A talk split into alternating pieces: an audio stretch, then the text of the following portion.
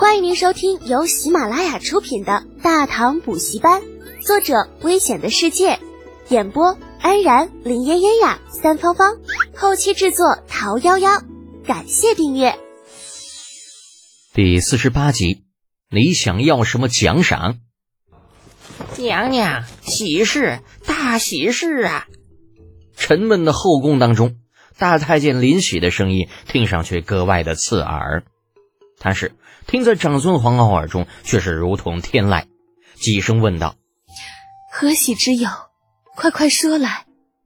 娘娘，方才太子侍卫何干乘机来报，在太子英明的领导下，李侍读已经研究出了治疗疫病的方子，病人已经得到救治，正在恢复之中。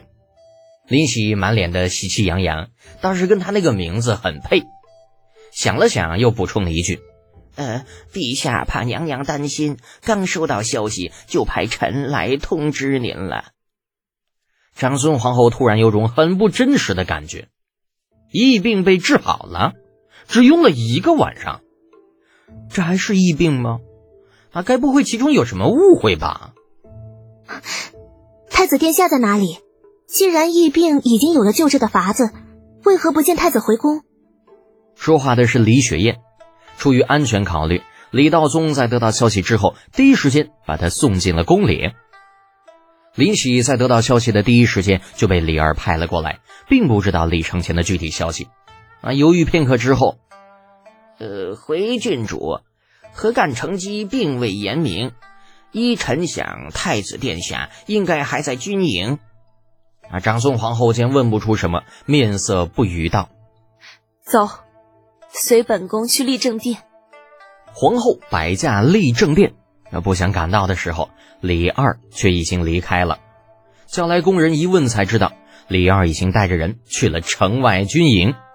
此时的灵府军营那已经完全变成了另外一个样子，从营外20步开始，全部垫上了生石灰。营地内的各处营房，这周围也全部用生石灰给围了起来。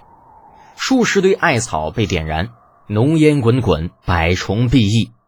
李二虽然是皇帝，但是在入营之前依旧也要经历消毒这一关，甚至在消毒之后还要弄2瓣大蒜嚼一嚼，这个是没有办法的事。满营的官兵都嚼，你不嚼那你就只能忍着别人嘴里那个味道。嚼了大家伙都一样，谁也别笑话谁，谁也不用忍着谁。穿过最外围的营地，进入了第2圈。好家伙，200条大汉呲牙咧嘴的正在用硫磺水泡澡呢。灵府官兵在享受过这种滋味之后，丝毫不介意再给兄弟部队的战友们加料，那泡进去的滋味绝逼不是人能受得了的。李二对此倒是很满意，先不管李浩这法子到底有没有用，但至少这是个办法，比坐在宫里边空想那要有用的多。再往里走就是内圈，这个圈子相对来说管理的比较严格，许进不许出，任何人都不例外，皇帝也不行，为的是防止疫情扩散。李二很理解这样的做法，自然不会去挑战规则。可是当他看到圈子里那4个大呼小叫的家伙时，瞬间整个人都不好了。5、6、7、8、9、10，顺子了不起啊，4个3，炸！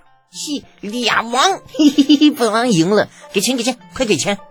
打光了用厚纸片制成的扑克，李承乾乐得眉开眼笑，肉乎乎的小手几乎戳进了李浩的鼻孔。李浩不动声色的微微一笑，对着他身后努嘴儿。李承乾大大咧咧的说道：李德俭，你少在本宫面前整那些个没有用的，这次你就算是说本宫的父皇来了也没用。李德俭懊恼的一拍额头，起身行礼：臣李德俭参见陛下。左右两侧的程楚墨和李振亦是同时起身：臣程楚墨参见陛下。臣李振参见陛下。而李承乾依旧不信，小腿往前一伸，趴在了面前的代替牌桌的木箱上。哟呵，变本加厉了哈，连小程跟小振都陪你一起演。不怕告诉你，父皇这个时候早就跟母后照小人去了，你就算是拉上再多人也是没用。在长孙无忌、杜如晦、李靖等人默契的注视下，李二那老脸瞬间长得通红啊，所有的好心情全都不翼而飞，干咳一声，太子。啊，背对着李二的太子殿下整个人都僵了一下，红扑扑的小脸瞬间惨白，机械的回头看向了隔离区围栏外的李二。父皇，您怎么来了？李二面沉似水。太子，朕如果没有记错的话，是让你来此处坐镇的吧？为何你却在此嬉戏？父皇，儿臣……李承乾吞吞吐吐，不知如何解释。李浩主动走上了几步，替他解释道：“陛下，大疫之前，太子如此做也是为了稳定军心，外紧内松。消息传开，能够使得士卒不至于在疫病面前过于恐慌。”李承乾在背后给李浩比了个大拇指：“这家伙都被捉奸在床了，还能找理由搪塞？你真牛！”可是李二岂会那么容易上当呢？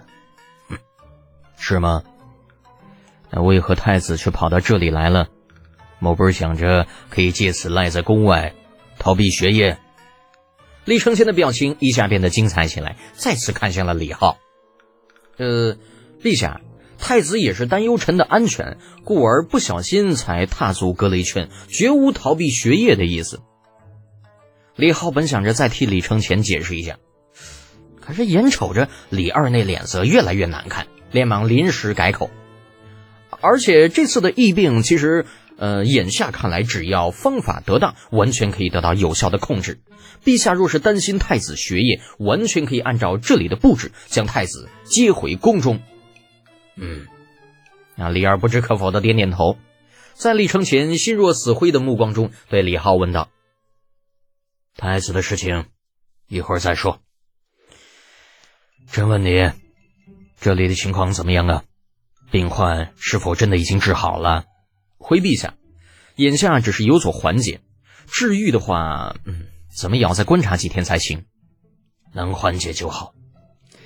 德简呐，金太医想必已经跟你说过这次疫情的危险性，你能够让病情有所缓解，便是大功一件。想到疫病很快就会被得到控制，李二轻松了许多，隔着木围栏道：“说说吧，你想要什么样的奖赏？”在李二看不到的位置，李靖对着儿子微微摇头，明显带着让他拒绝的意思。李浩看到了自家老头子的暗示，但是却并不打算照着做，装模作样的挠着头。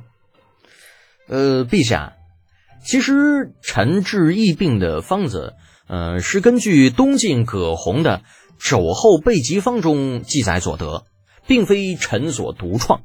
这奖励什么的，臣不敢要。如果您真要奖励臣，不如给臣来一个大唐十佳青年的证书吧。听众朋友，本集已播讲完毕，请订阅专辑，下集精彩继续哦。